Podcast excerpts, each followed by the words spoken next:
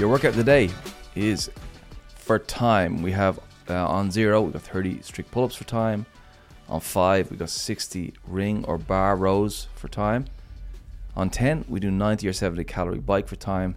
And on 15, we do 90 single arm row with a dumbbell for time. It's really interesting seeing this for time. Each little section. I don't think I've ever seen a single arm row for time, ever. Yeah, we've done them a few times actually Yeah. over the years. Yeah, it's the time bit is just adding intensity to Yeah. it, and it just forces you to not take those rests that we want to maybe take. hang on a little bit longer to it and all that sort of stuff. I love it. Here, everyone's going to be so jacked after this session. Yeah, look, we want to get everyone closer to pull-ups or muscle-ups. Yeah. that's the goal at the moment. We know that, so it takes a lot of just reps. We got to get reps on board. So this session is all about getting.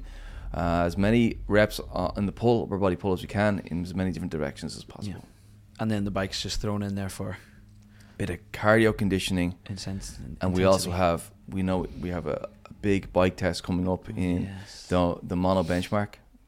Uh, so we have to be constantly working on our pace for the bike and power on the bike. I think that's a good chance today. It's like one set on the bike to build a, a bit more power. Yeah. based on the pull-ups, the uh, ring and bar rows, and the single arm rows, there's obviously a lot of focus on the lats here, on the biceps, and the whole general upper back.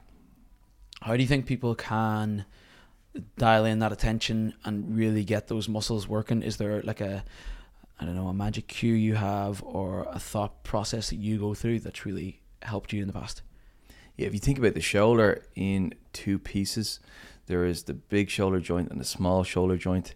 What we're trying to get is to start at the big shoulder joint, get it organized, and then move out to the small one.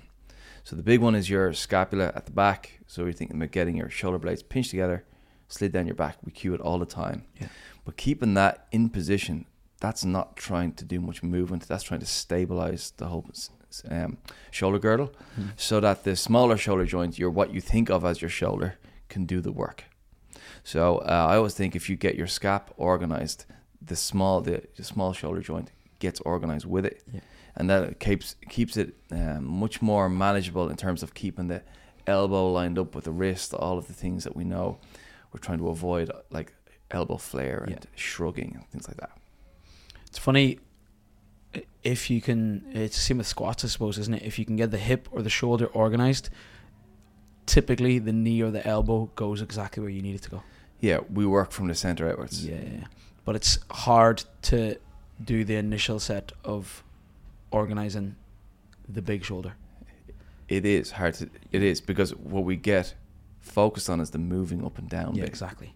And the It's like my arms moving. I'm feeling Yeah, something. My here. chin is going close to the bar, and then we know I'm doing the thing. Yeah, yeah, yeah, yeah. Um, how can people? Because it's it's one thing saying it, and it's one thing cueing it, but actually feeling it. What can can people? Can you give people? Uh, uh, can you describe a feeling for them to know that as they're pulling, whether it's in a pull up, a ring row, or in a dumbbell row, that they're feeling the right thing. Yeah, it's it's tricky to describe, but I think if you look at your elbow as you're standing up normally with your arms by your side, your elbow is right at your ribs. Yeah. So this is your we'll say the shoulder closed position, Mm-hmm. and then if we bring our arm out in front and up over our head, it's the shoulder open position. Uh-huh. and the elbow has moved away from the ribs.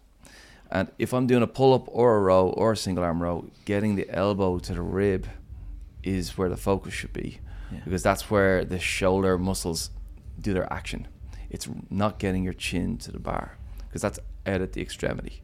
So if we're thinking about the muscles in the trunk of the body and we think about getting that elbow to the ribs, normally we're strengthening the right things. So there's a sprinkling of bike in here as well. Mm-hmm. How do we approach that? Uh, I think most of us know the damper setting we, we like to operate at. Yeah. And maybe the Four. RPM. 85. Yeah, I'm exactly with you there. About four and 85, I'm like, that's my sweet spot. Yeah. I know I can sustain my pace. So I should go either 90 or four and a half. You should just do the oh. thing. It's just a little above that, or both. Yeah. And 90 then, four and a half. and you're like, okay, 20 cals in. This is going to be murder. Perfect. Sit in the murder. Just stay there. Why?